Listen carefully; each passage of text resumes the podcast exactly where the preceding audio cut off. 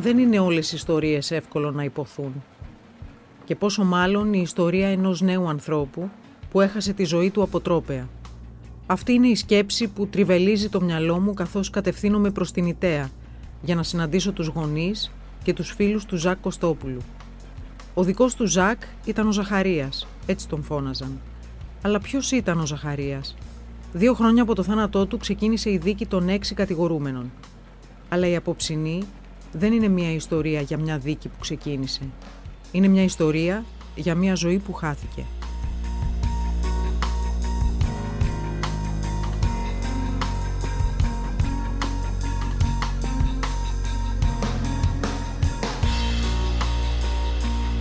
Συναντώ τον πατέρα του Ζάκ Κωστόπουλου στην παραλία της Ιτέας. Ένας άνθρωπος της Βιοπάλης, απλός στους τρόπους.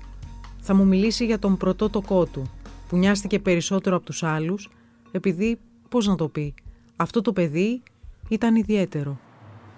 Ήταν ένα παιδί το οποίο ε, είχε χιούμορ και πάντα όταν καθόμαστε είχε τις ατάκες του και τα λοιπά και θα σε έκανε να χαμογελάσεις.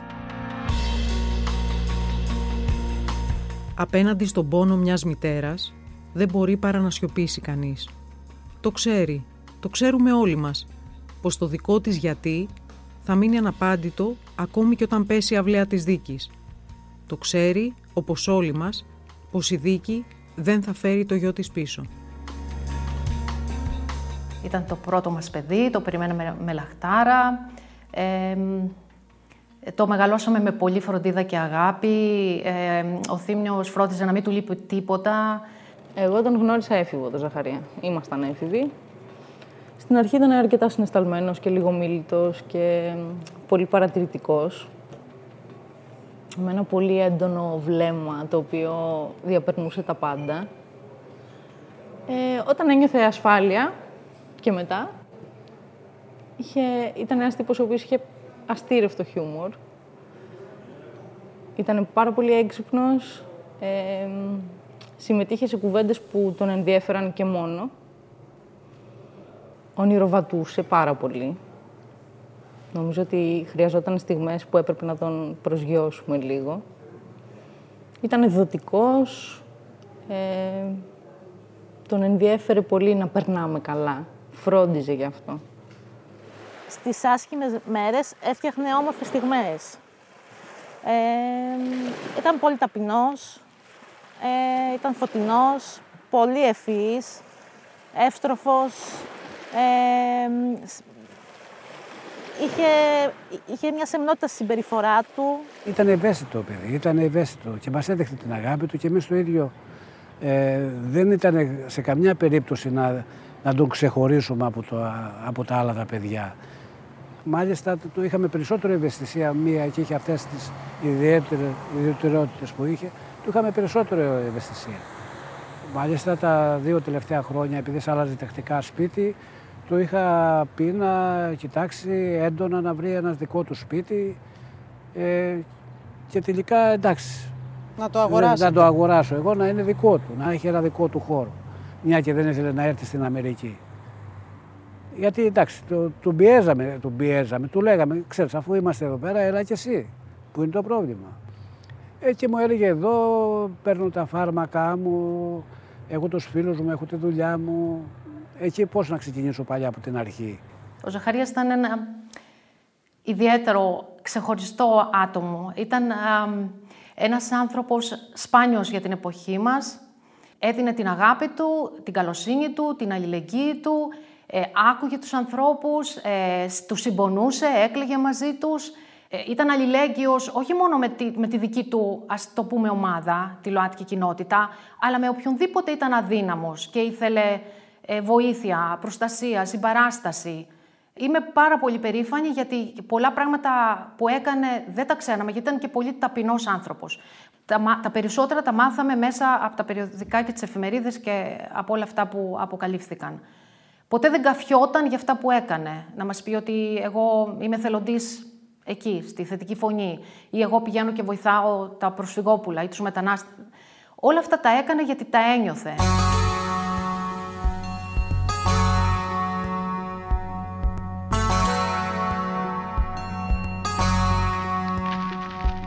Ένα τηλέφωνο που χτυπάει μέσα στη νύχτα.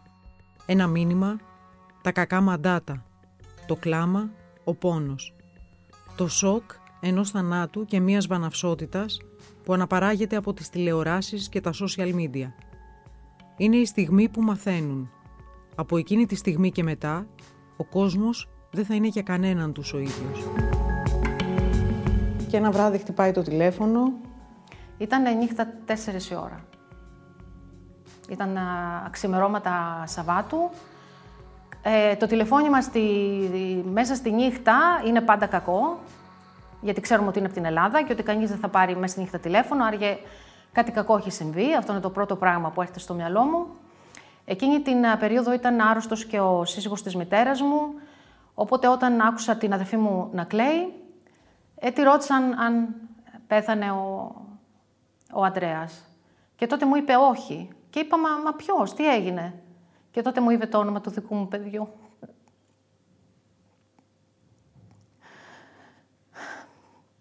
Μετά μου είπαν, ε, τι της είπαν οι αστυνομικοί και δεν μπορούσα να πιστέψω αυτό που άκουγα, γιατί ήταν κάτι εξωπραγματικό, ήταν, ήταν σαν να περιέγραφαν έναν άλλον άνθρωπο, γι' αυτό και είχα την υποψία ότι έκαναν λάθος.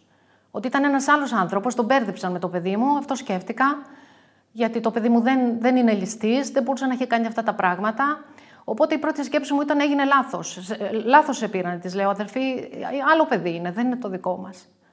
Χτυπάει το ξεμέρωμα το τηλέφωνο και μας λέει αυτό το πράγμα. Που δεν του πιστέψαμε. Μάλιστα λέγαμε μπορεί να είναι λάθος, μπορεί να είναι αδύνατο να, γίνει, να πάει αυτός να κλέψει κτλ. Δεν, δεν είχε λόγους. Δεν είχε λόγους πρώτα, ε, καταρχήν γιατί ακόμα και στο σπίτι βρέθηκαν χρήματα. Και μετά εντάξει, δεν υπήρχε περίπτωση, τουλάχιστον για τον κόσμο που με ξέρει, δεν υπήρχε περίπτωση να ζητήσει βοήθεια, όχι αυτός, αλλά οποιοδήποτε παιδί και να μην το, μην το προσφέρω. Ε, άλλωστε γι' αυτό πήγαμε στην Αμερική, για να μπορέσω να βοηθήσω με τα παιδιά, δεν ήταν δυνατόν. Ε, και από την άλλη δεν ήταν και του χαρακτήρα του αυτό το πράγμα. Δηλαδή να μπει με μαχαίρι και να λέμε δεν γίνεται αυτό το πράγμα. Δεν γίνεται αυτό το πράγμα. Δεν, δεν, κάποιο λάθος έχει γίνει. Εντάξει, ήταν, ήταν πολλά συναισθήματα, αλλά να σας πω ότι υπερίσχυε το, το συνέστημα της έκπληξης. Δηλαδή, δεν γίνεται αυτό. Δεν, δεν είναι αυτό το παιδί μου. Κάτι άλλο έχει συμβεί. Ένα λάθος. Μετά, βέβαια, όταν η αδερφή μου πήγε στο νεκροτομείο και τον αναγνώρισε, εντάξει, εκεί ήρθε η μεγάλη η συνειδητοποίηση.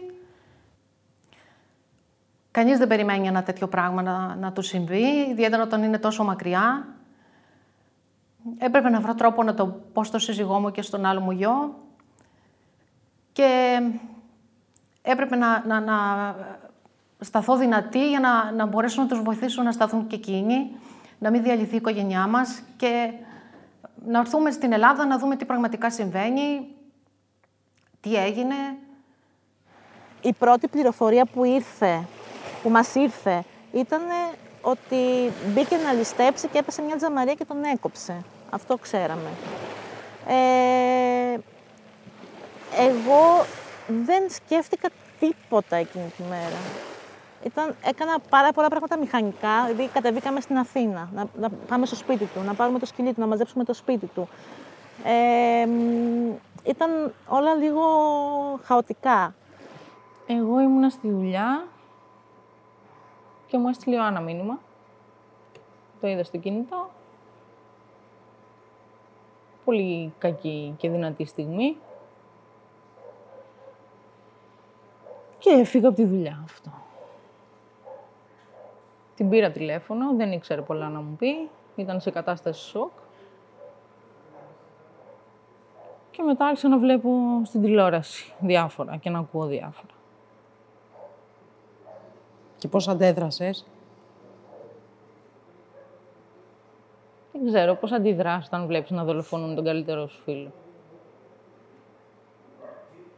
Πάγωσα, δεν το πίστευα, ακόμα δεν μπορώ να το πιστέψω. Αυτό που του συνέβη ακόμα δεν μπορώ να το πιστέψω. Και το πόσο μόνος του ήταν εκείνη τη στιγμή, δεν μπορώ να το δεχτώ.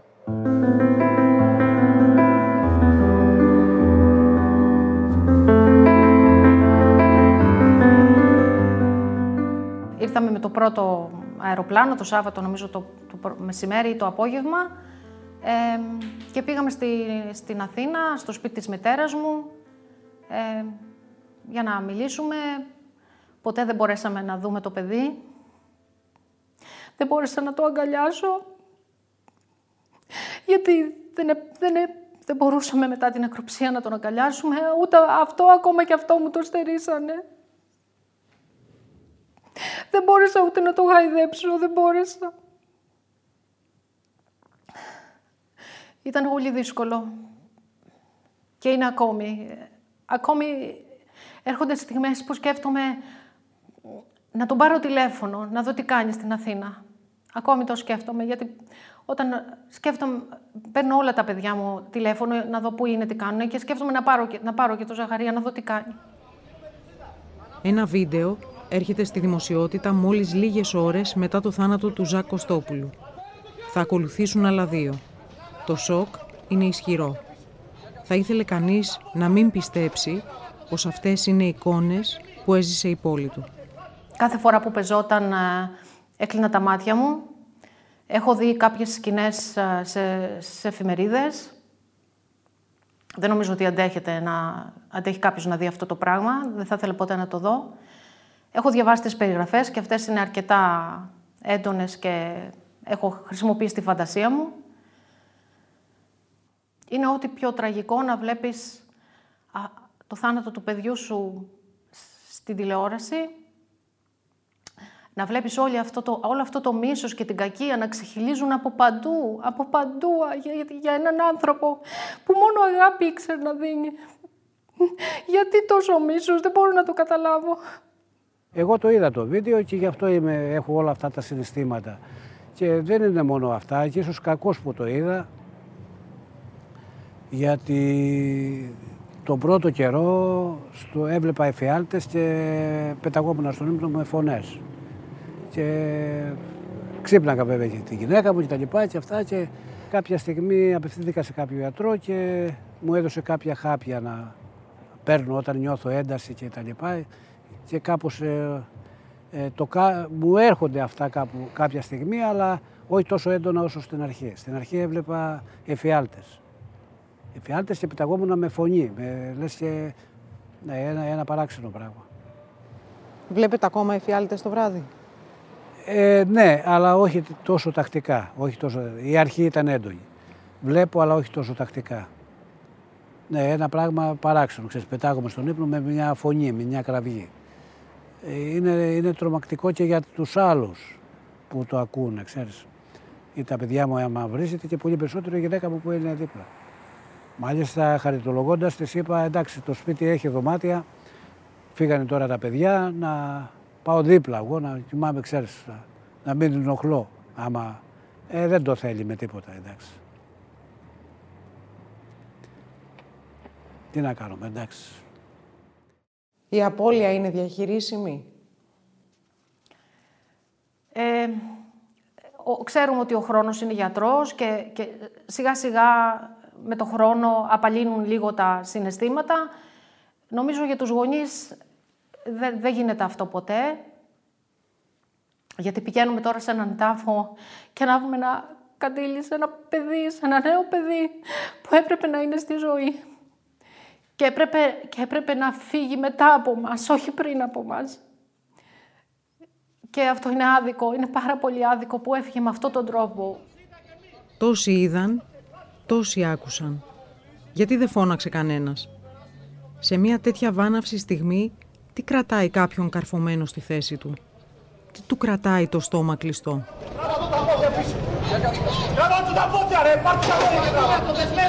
Το βίντεο του θανάτου του Ζακ Κωστόπουλου είναι πολλά πράγματα μαζί.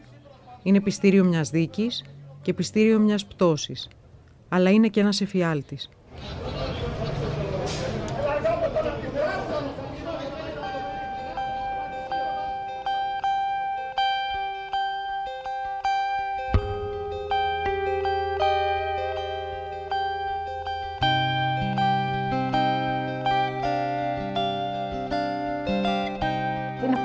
Άδικο που έφυγε με αυτόν τον τρόπο, που έφυγε νέος, που έφυγε από αυτό που καταδίκαζε, από αυτό που, που δεν ήθελε να υπάρχει στο, σε αυτόν τον κόσμο, τη βία.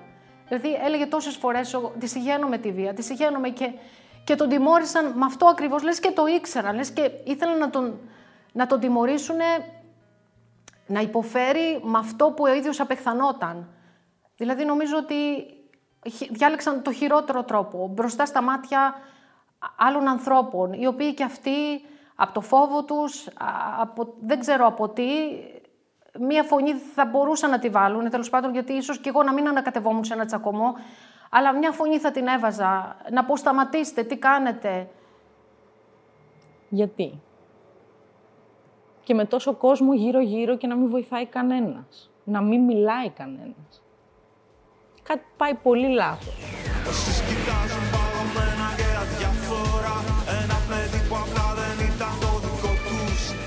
Η Ιταία, η μικρή πόλη, αποδέχεται το Ζακ. Όχι όμως και η μεγάλη πόλη.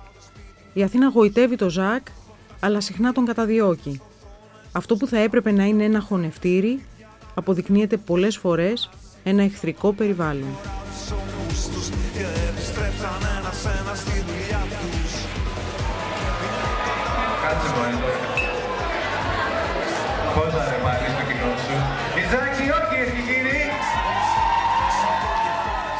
Υποστηρίζατε πάντα τις επιλογές του; Μπορεί να διαφωνούσα με τις επιλογές του, αλλά δεν θα του στεκόμουν εμπόδιο στο να κάνει αυτό που ήθελε. Ήταν ένας, ήταν ένας άνθρωπος με πολύ πείσμα. Δηλαδή, αν είχε βάλει κάτι στο μυαλό του και το ήθελε, θα το έκανε. Και, και με τη βοήθειά μας και χωρίς τη βοήθειά μας. Θα το έκανε, δηλαδή δεν μπορούσα να τον εμποδίσω. Αυτό που μπορούσαμε ήταν να τον συμβουλεύουμε, να του λέμε ποιο νομίζαμε ότι είναι το σωστό, τι έπρεπε να κάνει, αλλά πάντα ακολουθούσε το δικό του δρόμο. Και σας είπα ότι δεν, δεν γνωρίζαμε όλη του τη ζωή, τα πάντα. Δεν, δεν μας έλεγε την λεπτομέρεια, δεν καφιόταν για πράγματα. Ήτανε, ήτανε, ήθελε να είναι ελεύθερος και έτσι έπρεπε να είναι ελεύθερος. Οι επιλογές του ήταν προσωπικές, όπως και του καθενός μας. Ο ρόλος του γονιού είναι να αγαπάει το παιδί του ό,τι και αν γίνει και όποιος και αν είναι. Να το αγαπάει, να το βοηθάει, να το στηρίζει, ακόμα και αν διαφωνεί με αυτό που κάνει. Και ούτε είναι επιλογή μας το παιδί μας να το κατευθύνουμε να, να, να επιλέξει κάτι το οποίο θα τον πονέσει, το οποίο θα κάνει τη ζωή του δύσκολη. Ε, και για να σας το πω πιο, πιο ομά, κανένας γονιός δεν θέλει το παιδί του να είναι ομοφιλόφιλο. αυτό έρχεται από μόνο του, από τη φύση. Είναι κάτι που γεννιέσαι με αυτό και ό,τι και να κάνουν οι άλλοι είναι το πώς αισθάνεσαι μέσα σου. Και πρέπει να προχωρήσεις τη ζωή σου με αυτό που αισθάνεσαι μέσα σου.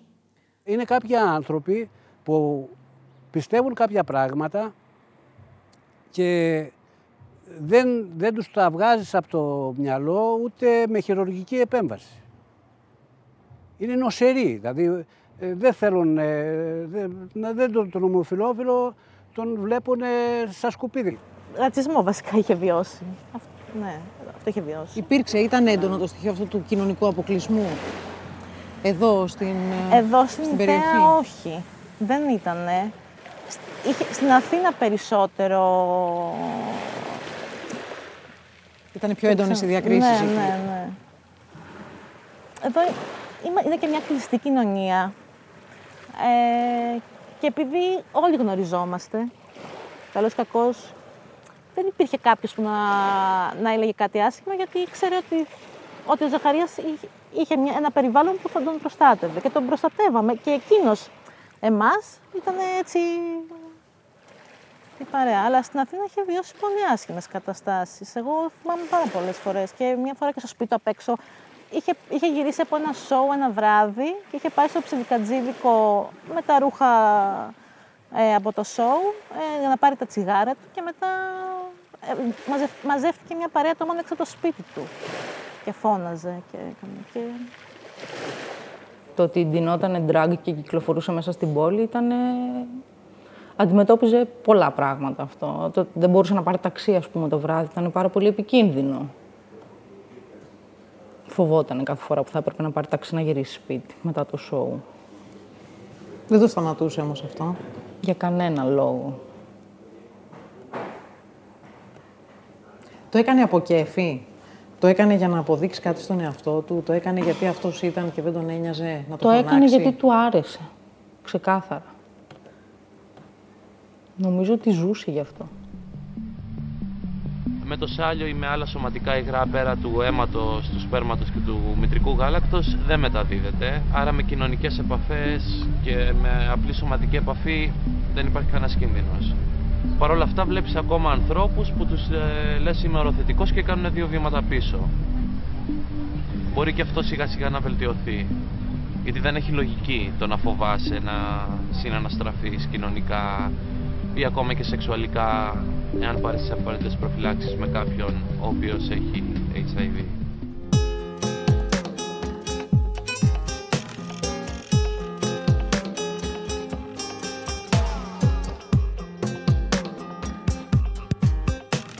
Εκείνες τις μέρες τον φιλοξενούσα στο σπίτι μου, γιατί το έμαθε όσο ήταν στο στρατό.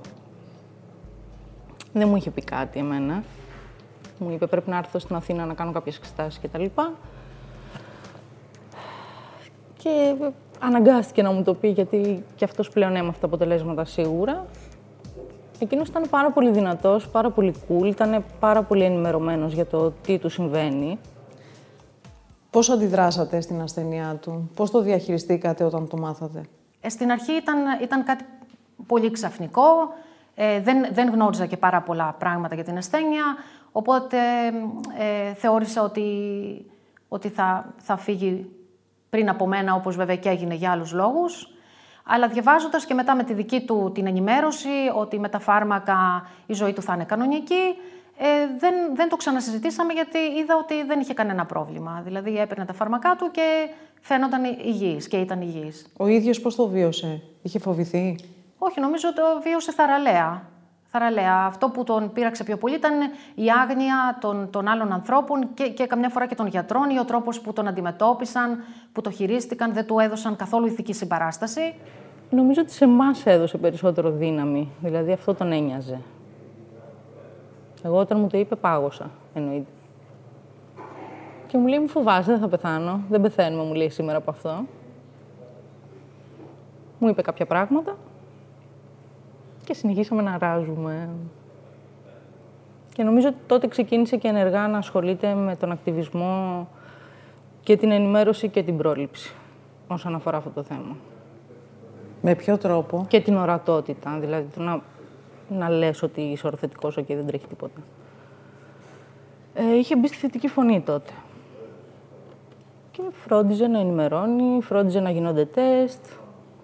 Ε, παρήχε ψυχολογική υποστήριξη στα άτομα τα οποία ήταν οροθετικά. Ήταν πάρα πολύ δυνατός.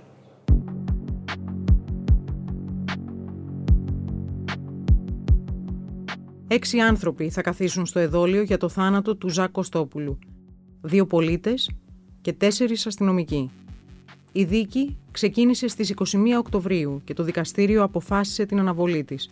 Όταν αρχίσει ξανά, στην αίθουσα του δικαστηρίου θα ακουστούν πολλά. Πράγματα δυσάρεστα που θα προκαλέσουν θλίψη, πόνο, αλλά και οργή. Κακά τα ψέματα. Εάν ο Ζαχαρίας δεν, είχε τη δυνα... δεν είχαμε εμείς μια μικρή οικονομική δυνατότητα, γιατί αμέσως έπρεπε να βάλεις δικηγόρους, ιατροδικαστάς και όλα αυτά, να αποκαλυφθεί η αλήθεια. Και αν δεν ήταν αναγνωρίσιμος, να βοηθήσει ο κόσμος, που του οφείλουμε μεγάλη υποχρέωση, έτσι και το κάνουμε και για τον κόσμο και για αυτούς που είναι σε αυτή την κατάσταση που, είναι ο, που ήταν ο σχολεμένος ο Ζαχαρίας, για, για να προφυλαχτούν αυτά τα παιδιά. Γιατί αν δεν υπήρχε, ε, πολλά παιδιά δεν έχουν να πάρουν φρατζόλα, από αυτά φρατζόλα ψωμί τι δικηγόρο να βάλουν; Πάνε σαν το σκυλί στα μπέλη που λένε στο χωριό μου. Δηλαδή στα αζήτητα. Δεν θα ενδιαφερθεί κανένας. Η δικαιοσύνη δεν είναι για το παιδί μου. Το παιδί μου δεν δικαιώνεται, κανένας νεκρός δεν δικαιώνεται. Αν μπορούσαν να έρθουν πίσω, ναι. Πρέπει να γίνει ένα, ένα, να πάρθει μια απόφαση που να έχει επίπτωση στα, στα επόμενα περιστατικά τέτοιου είδους. Οπότε η δικαιοσύνη είναι, είναι για την κοινωνία μας πιο πολύ, δεν είναι για το παιδί μας.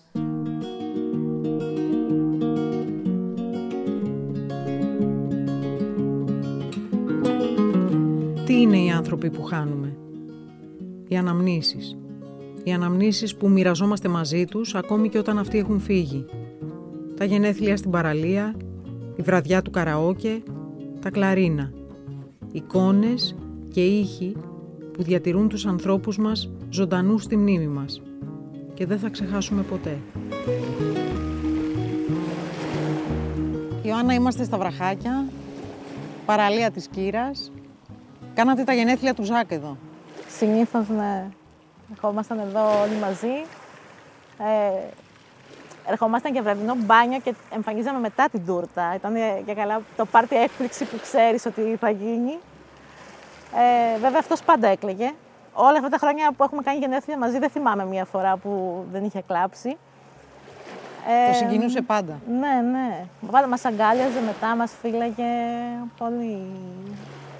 Ε, ε, το ήξερε το μεταξύ, δεν ήταν... Εμείς συχνάζαμε στο καραόκε τότε, όταν ήμασταν στην Αθήνα. Πριν ξεκινήσει να κάνει drag. Μας άρεσε να πηγαίνουμε και να τραγουδάμε μαζί εκεί πέρα. Οπότε μια φορά είχαμε πάει δυο μας. Είχε πάρα πολύ κόσμο.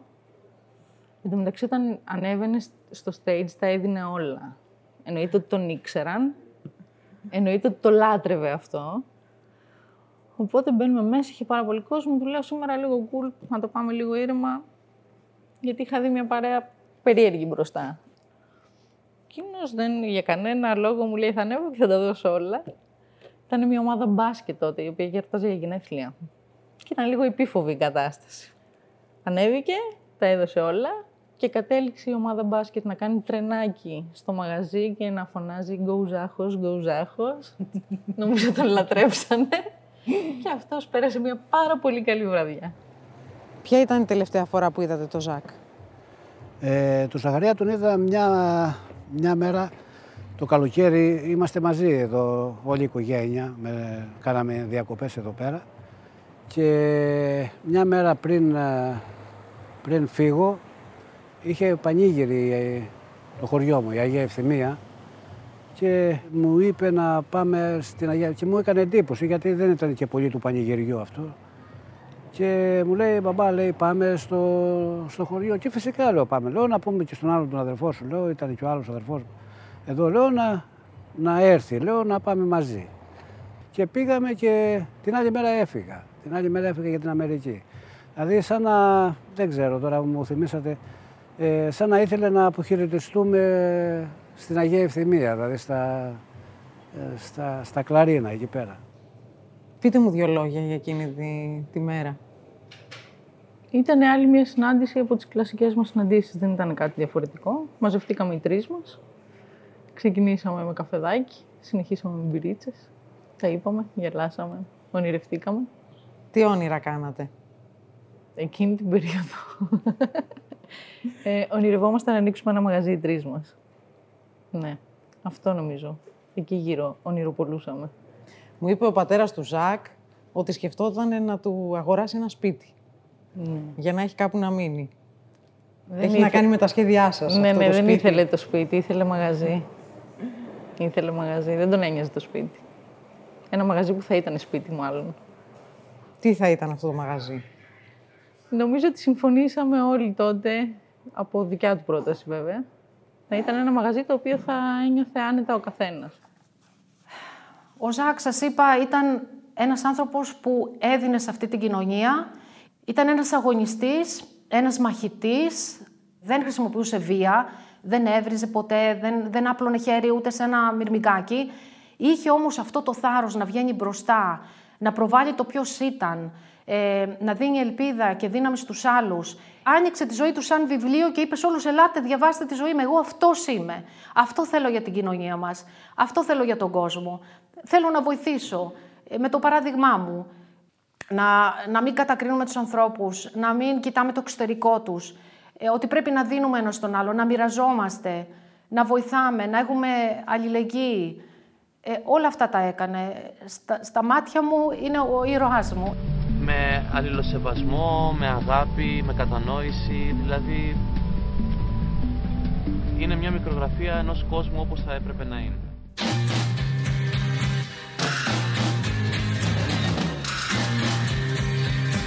Αυτή είναι η ιστορία του Ζακοστόπουλου. Μια ιστορία βαναυσότητας, αλλά και ονείρων και ζωής και κεφιού. Τι μας μαθαίνει; Να μην χωριζόμαστε σε δικούς μας και ξένους, σε νοικοκυρέους και τους άλλους. Καλή σας νύχτα. There's too much confusion. I can't get no